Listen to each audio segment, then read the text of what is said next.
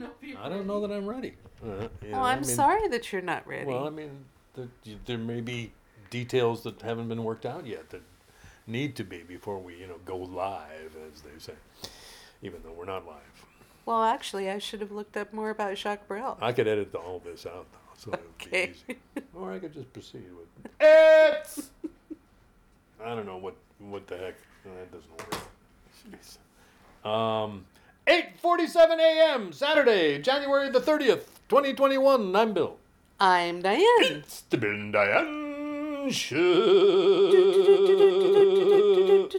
I always, whenever whenever I start doing that part, I never know if I'm going to be able to do the part because sometimes my throat is just not in the right place for it. Was it in the right place for? Not really, no.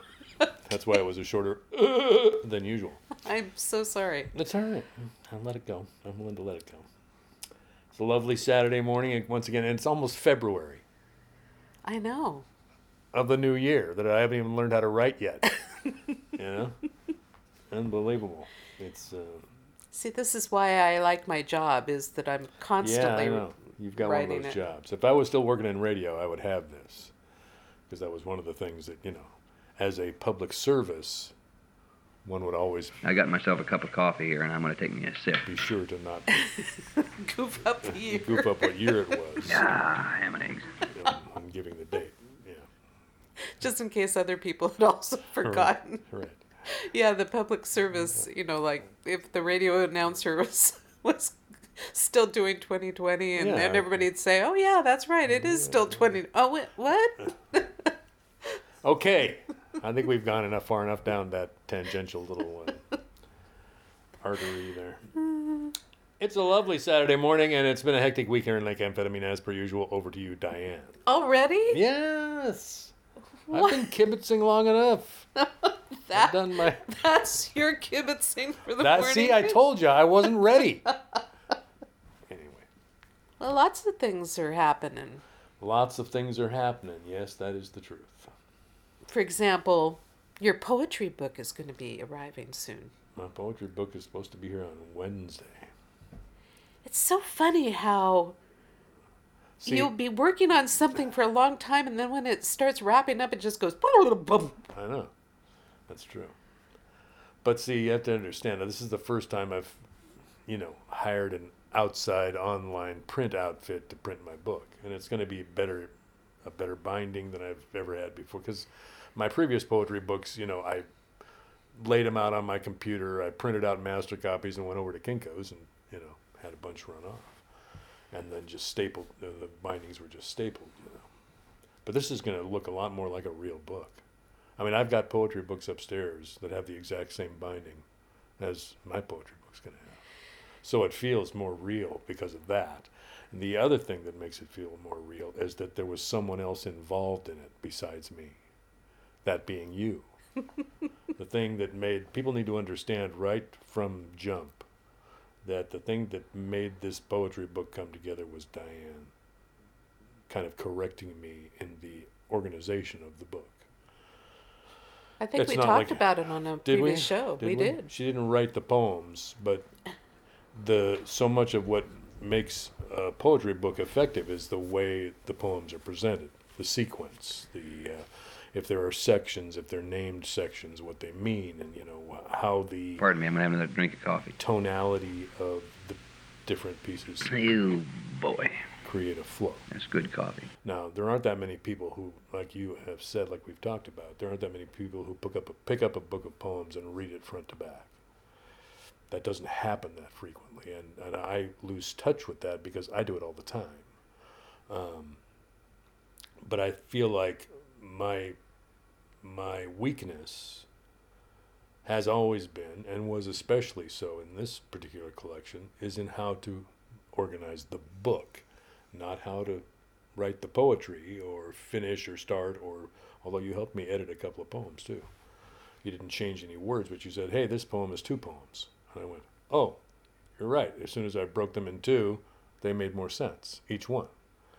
And that was you know that's the kind of help i have not had since college you know uh, but how to organize the the energy flow of the book i am used to creating sets of music that that are varied enough to where somebody does not get stuck in any one tonality. But I'm not experienced with that in poetry book, and I actually thought originally that separating the tonalities would be a cool way to organize the book. You know, and I wasn't thinking about how each poem was going to build uh, an oppressive kind of condemnatory uh, tone. uh, I just was looking at the individual poems and what they were about in my head, you know.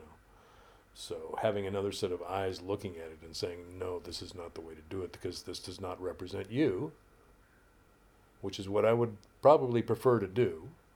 I would not want to create a poetic persona that does not ref- reflect who I am. That would kind of be antithetical to, you know, my basic creative principles. what was I talking about at the beginning of this paragraph?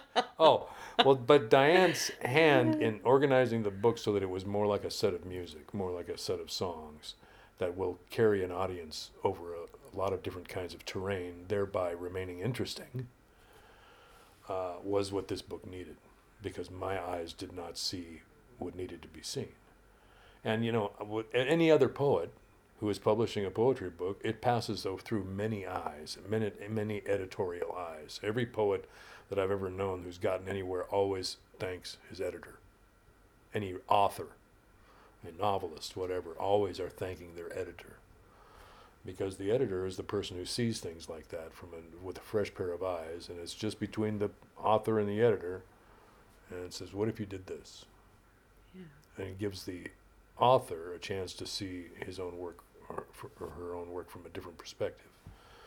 And that often is very key to the success or failure of a collection. Well, it interested me that when you first brought this up as because you had asked me before to help select and all that, but uh, I just didn't feel confident to do that, you know. But well, neither did I, which was the but- reason I wanted help, was because I didn't feel confident, and I, I, I feel like what is missing in my poetry is the audience reaction that I've had with my songs for you know 50 years. Um, so I've, I haven't done poetry in front of people enough to gauge what works and what doesn't, like I can all the time with my songs. So. But once I knew what what the what license you would give me to to take care of the collection in a different way, uh-huh. Then it seemed to go really fast Right. because then I I thought okay now I know what I want to do because I Well, I just I didn't. I must to- not have explained it well when I was asking for help. You know, I did not. I, I didn't know how to articulate what it was I actually felt I needed. yeah. But when you came back to me with that, I knew it, that was it. That's exactly what I needed to hear, because it let me look at all of it as a collection from a more objective point of view than I was able to attain on my own. I also feel that uh, one one of the things that you were doing was just representing your more current poetry, and I just felt like there's lots of other uh, poems that have not had adequate representation that de- deserve to be in this collection. But anyway, that's Yeah. an exciting thing to me, Yeah, to me too. To me too. and. My one regret is that I did not thank Alice more profusely in the book for her artwork. I just said, you know, cover art, copyright 2021 by Alice Davy. I should have thanked Alice. Because I'm going to tell you, folks, the cover sells it. yeah. Yeah. Even though I'm not going to charge any money for this book, you know, you'll want it for the cover. The It's whatever's true. between the covers will be secondary. but that's okay, because I, I think Alice is a good artist. I think she's a wonderful artist. Yeah. Well, and actually, the uh, um, the reason why we are choosing the music that we uh, are choosing for today came from a conversation I had with Kat about doing the the poetry Oh, collection editing. really? Yeah, it was really interesting because um, Kat and I were just talking about what's been happening recently, and I was telling her about the poetry book, and she was really excited. I read her the introduction that I wrote to the poetry book, which is explaining the whole process. Yeah. And and then she started telling me a story that I didn't eh, that I knew was going to have some tie back into the this, but but she started telling me um, a story about Jacques Brel's songs and and uh, and we got into all sorts of tangents along the way and uh, she's she was going to be singing at at a little place that was like a pizza place I think but they had music and and people were really uh, drawn to this place Is this is this pre-pandemic? yes Yeah. Okay. when she was young Well, and not not recently but and the owner of the place wanted her to sing somewhere over the rainbow and and he wanted her to wear this particular little outfit What? like. Yeah, like What? a What? like a, a dress that would sell the song or something like that. and she said yeah it- that's a really wonderful song um, but can i suggest a oh another kind of a song that is a little less worn by everybody else and, and she suggested this song marieke by jacques brel and he listened to it and he was going, eh, nah, I don't really think I want to do that. And and then he talked to some reviewer who was saying, oh, Jacques Brel, you're so wonderful. You, you you should let her sing it. So so he decided to let her sing it. And and she said that it was so interesting that no uh, no person in the audience knew the theme of the music that she knew. You know, she was singing this because it's all in it's uh, French and Flemish. And as she was singing, she would look out over the audience, and people were weeping. You know, while she was singing it. And that the audience was so quiet that when this bottle fell in the in the uh, audience and and it rolled down the aisle that it was just like this thundering because everybody was just totally still. wow. Anyway, so we were talking about our love of Jacques Brel. But the whole point that she had been bringing all this around, so because then we were talking about Judy Collins, who introduced us to Jacques Brel, and then, uh, and she was talking about the play Jacques Brel is alive and living in Paris, is it? Alive Yeah and well and living in Paris. yeah. alive and well and living in Paris.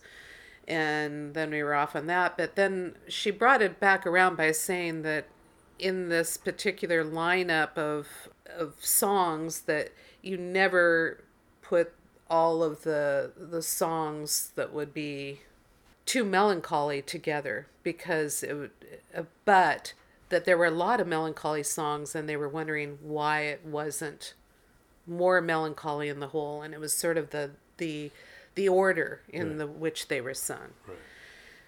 and so i was i was thinking with songs you definitely because i was you and i have talked a lot about the order of your songs on a tuesday night you always say you would like to start with a real stomper you know something that's upbeat then you you know you're playing the the emotional landscape but um, and i think poetry has the same effect Right. But it takes practice, you know, to learn how to organize something like even if even if it's strictly visceral in your body, you kind of have a sense of what is called for next right to keep uh, a kind of variety going, but not also not to leave anybody in, in any one place too long. But I just don't have any experience doing that with my poetry because I don't read my poetry the way a reader does, you know. I mean, when I sing a song, we're all listening to the same melody and the same rhythm, right but poetry doesn't have music to carry it. And so the tone is established by the words alone. And uh, my my perception of the tone of any one of my poems is always going to be different from a, from a reader's because there is we don't have the common melody Yeah. to attach ourselves to. You know. Anyway, it's it's makes poetry more a more subtle thing to try and do an organization of in a set or you know in a book. So I would imagine it would take more practice, or would have taken more practice to learn how to do that with poetry than it has with songs. So it's an interesting little. Uh, it's interesting to us. Uh, my perception is that what we've been talking about for the last 15 minutes or so will always probably be more interesting to us than to the listeners. Stan. I think that the Bill and Diane show is always more interesting to us than it is to the I guess that's one of the things that makes it valuable to us. Well, you when you first presented this whole concept, you said, "Well, just talk like we usually talk on a Saturday morning," Yeah, and okay. and that's what we're I guess that's what we're doing. That's what we're doing. But Jacques Brel, I you know John Denver introduced me to Jacques Brel, but closely followed by Judy Collins, and uh, I think I got a better impression of Jacques Brel through Judy Collins' song than the one that John Denver picked on one of his albums, which was one of his early albums. But uh, he did the song Amsterdam that always kind of it's kind of jarring listening to that album, and then suddenly here's Amsterdam. You're kind of like, whoa. But I appreciate the fact that John Denver was the one who really taught me about the fact that there's a world of people writing these songs. You know, Yeah. This is when I was in middle school or something like that, and it, it, I'd never, I'd never really thought about songs as a writing project before that. You know, I'd sung songs my whole life, but it never had occurred to me because I was already writing poetry by the time I, you know, had this kind of realization and started realizing that when John, when John Denver sings a song by John Prine, that should take me to John Prine. In the same way that if I listen, if I read a copy of American Poetry Review, and I really like some poems of the, the five poems that are presented of this one poet, I should go there. You know, I should do, I should find out about the source material. I should buy a book of that person's poetry, or I should listen to some John Prine, or some Tom Paxton, or some, you know, uh, Hoyt Axton, or any of a number of other, or Jacques Brel, any of a number of other uh, songwriters that John Denver was covering on his albums. Well, that I I had not realized when I was young and listening to Judy Collins, but that was one of her great gifts. I think was that she introduced you to a lot of Right. fantastic songwriters. Right.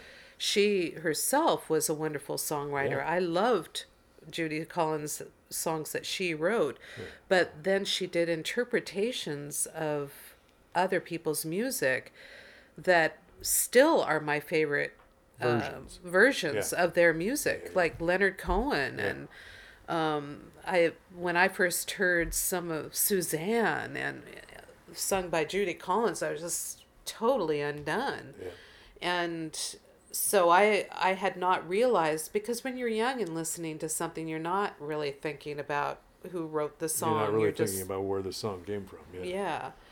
But as you get older and you start realizing, oh, that was Leonard Cohen, and she just had a marvelous ability to to uh, Interpret interpret a song, Yeah. and uh, and, and, she put her put her own stamp on it. And- Yeah. and it's that's a an ability I don't think I possess. The cover tunes that I do, I'm trying to sound like the person who wrote it. Maybe it's because I'm a songwriter. Well, and it's a, a, a quality that I don't know that I would agree with you on that, Bill, because I really love your your Yeah. version of Eric Taylor's Yeah. Two Fires, and I think that I like it better than when I've heard him sing it. Hmm. Although you told me that it was sung differently when that it was sung like you sing it when Eric Taylor was performing it on stage that Yeah. you saw, but but Kat is definitely got that ability to Yeah. interpret Yeah. uh, music, and I really wish that I could hear her sing Marieke Yeah. I bet it would be gorgeous. because uh, yeah, she would do it She would. really well. She would. Anyway, so the other thing is, you know, it's just a work week this week. We uh, we had a wonderful time at the Treehouse concert. I really th- there were lots of people there this time. There were forty six um, viewers at one point. Jeez. The thing that I really love too is that there are kids in the audience. Yep. I like that too. Um, Henry and Axel and Levi. Yeah. Yeah, I like that too. It's a nice. Uh, it's yeah. It's And a- speaking of interpreting songs, I loved it when you sang Morningtown Ride. That was wonderful. So, uh, you know, I'm kind of going back to the, the conversation we were just having about interpretations of songs. And I was thinking, isn't it interesting that sometimes the, the singer themselves, uh, the songwriter themselves, don't sing the songs as well as some other people do their songs? Because I did check into Jacques Brel, and I he has a beautiful voice, but for some reason it didn't. The his version of think- Marieke I didn't think the- capture me. I think the first version you hear is the one that Im- that imprints itself on you, and everything is judged against it. I think that's part of an explanation Yeah, of why that is. Um, but a lot of times, guys who write songs aren't that great of musicians. You know, they're just trying to deliver the song. you yeah, know. And uh, I don't know. I I've known songwriters who write songs for other people to sing. They don't necessarily s write it for themselves. You know, they're not a what would be called a singer songwriter. They're just a songwriter.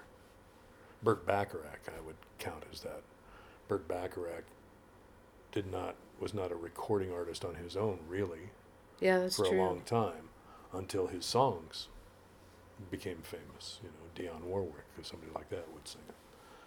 So anyway, this seems like a Hodgepodge. it seems this seems like a show made of little fragmentary tangents. You know, it's, but it's nice. I like it. This is uh, This is uh, our this is a fair representation of our of our conversation. But boy, sometimes it's you know the weeds get kind of deep, but I like it. So let's play music. Yeah, the the two Jacques Brel songs that Kat and I were even talking about. Uh, I think that Judy Collins did four of his songs that I can recall. Um, but the two that really captured Kat and and my attention both was Marieke and Sons of. And I had forgotten that Sons of was by Jacques Brel until she said that. Um, and I said, oh my gosh, Sons of just undid me from the time I heard it. Yeah. And that was when I was young. And I was. Colors of the Day was a standard in my my room when I was a kid. That I would listen to that thing all the way through.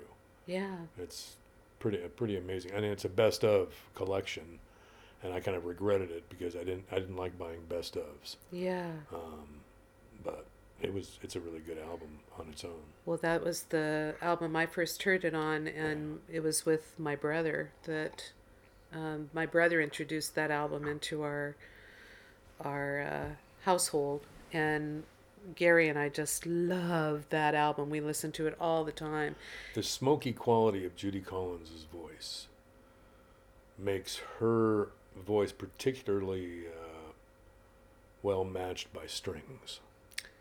And I think that's one of the things that, that whoever produced her album or her own thoughts were that, that to bring orchestration into her arrangements really sold it because her voice blends so well with strings and they create they create a um, their own kind of instrument by being combined the way that she does. So that was one of the things I used to listen to and wonder about Yeah. uh, when I listened to that album is who comes up with these arrangements, these string parts and stuff like that, which can be so much what carries the melody and carries the energy of the song. You know, Well, the uh, uh, I have mentioned before that I actually interviewed her at one point, and she has a classical background. That's her that was her Education. education. Is she and still she alive? Is she- uses or it. she I'm pass? pretty sure she's still alive. Oh, okay, good.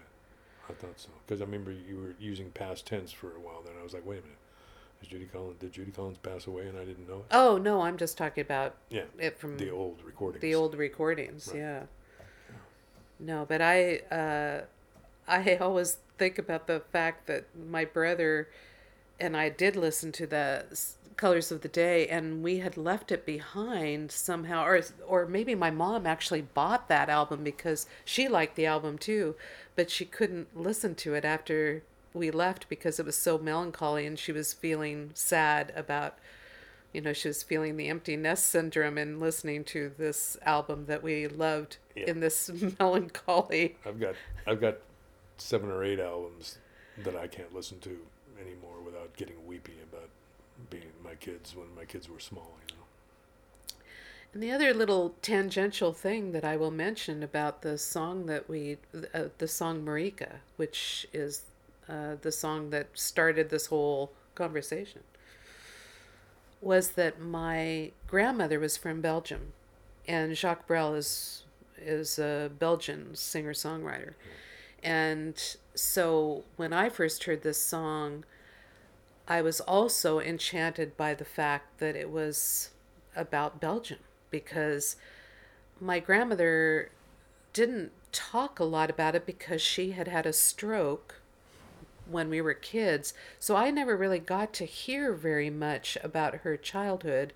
She would kind of go off into these random stories, but she would always end up weeping at the end of them. And as a child, you just don't get it. But as an adult, I realized that she was a refugee from Belgium during the war. And probably the reason why she didn't talk about her childhood that often, and if she did, ended up weeping, was because Belgium was such a, a war zone, you know, so all her all her beloved friends and you know, you don't know what happened to them. And so I didn't hear much about Belgium, um, but I tried to I took French in high school just so that I would be able to talk to my grandmother in her native tongue, but I didn't realize until I was talking to her in that in French that she spoke a different kind of French that had a lot of Flemish in it too. Um, and because she'd use words and I was being thinking, whoa, what what is that? I don't even know what that is. And then I'd look it up and it wasn't a French word. Uh, so this uh, song is sort of a representation of that because it's got Flemish and French in it. And I think that that was something that really interested me about The- does the Flemish have a more of a Germanic kind of feel to it in terms of It's- the it's sound? actually- because I was listening to the song and I was wondering, is this in French or is this in German? No, it's in uh, uh, it's like Dutch. You know, the it's more Netherlands that y it's coming from. Okay, So interesting, interesting, interesting little minutia. yeah, Yeah, so it's cool. It'd be cool if you got you and I, the our show got known for its minutia.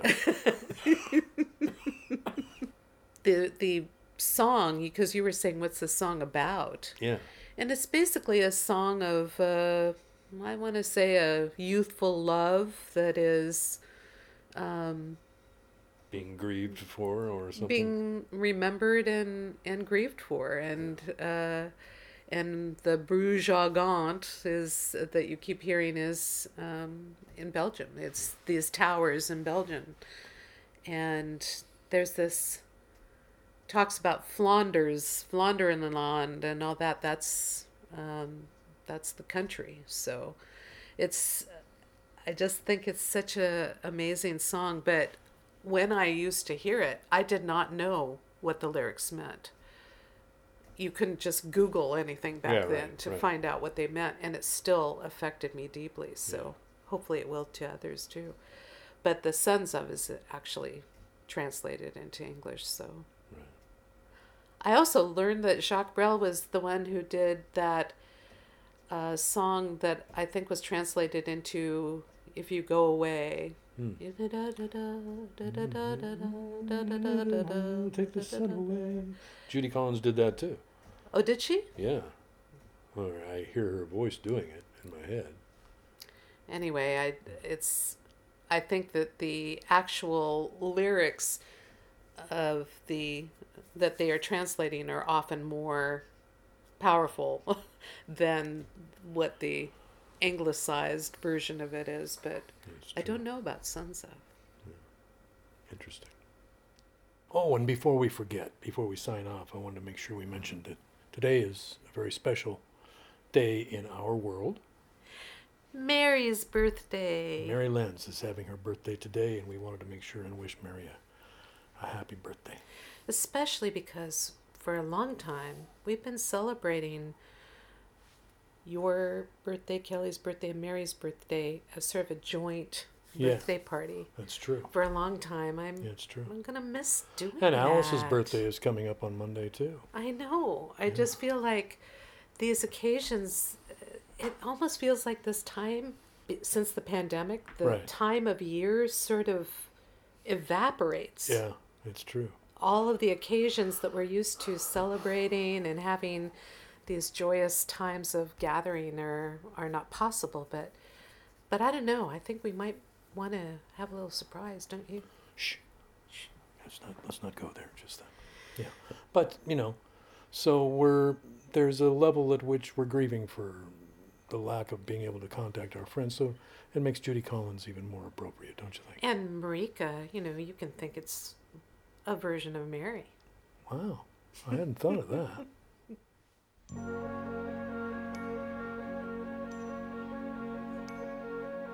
Aïe, Marieke, Marieke, je t'aimais tant entre les tours de Bruges et Gand.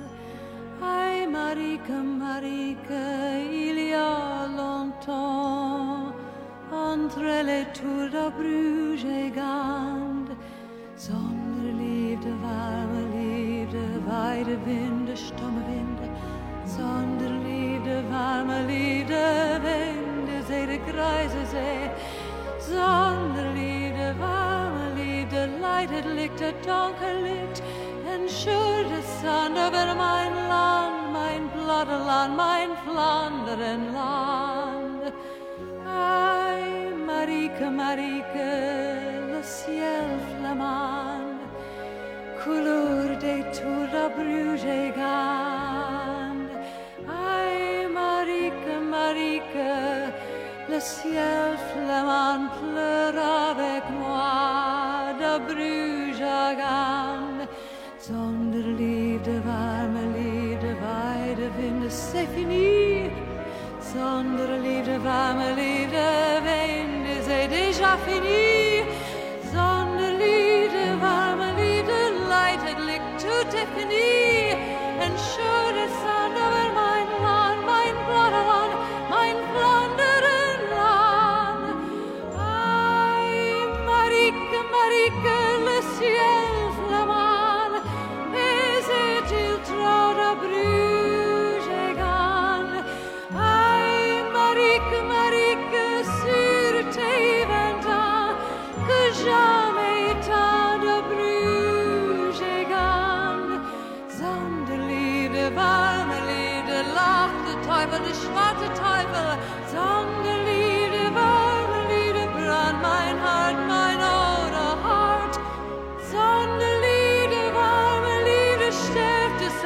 through the summer and should us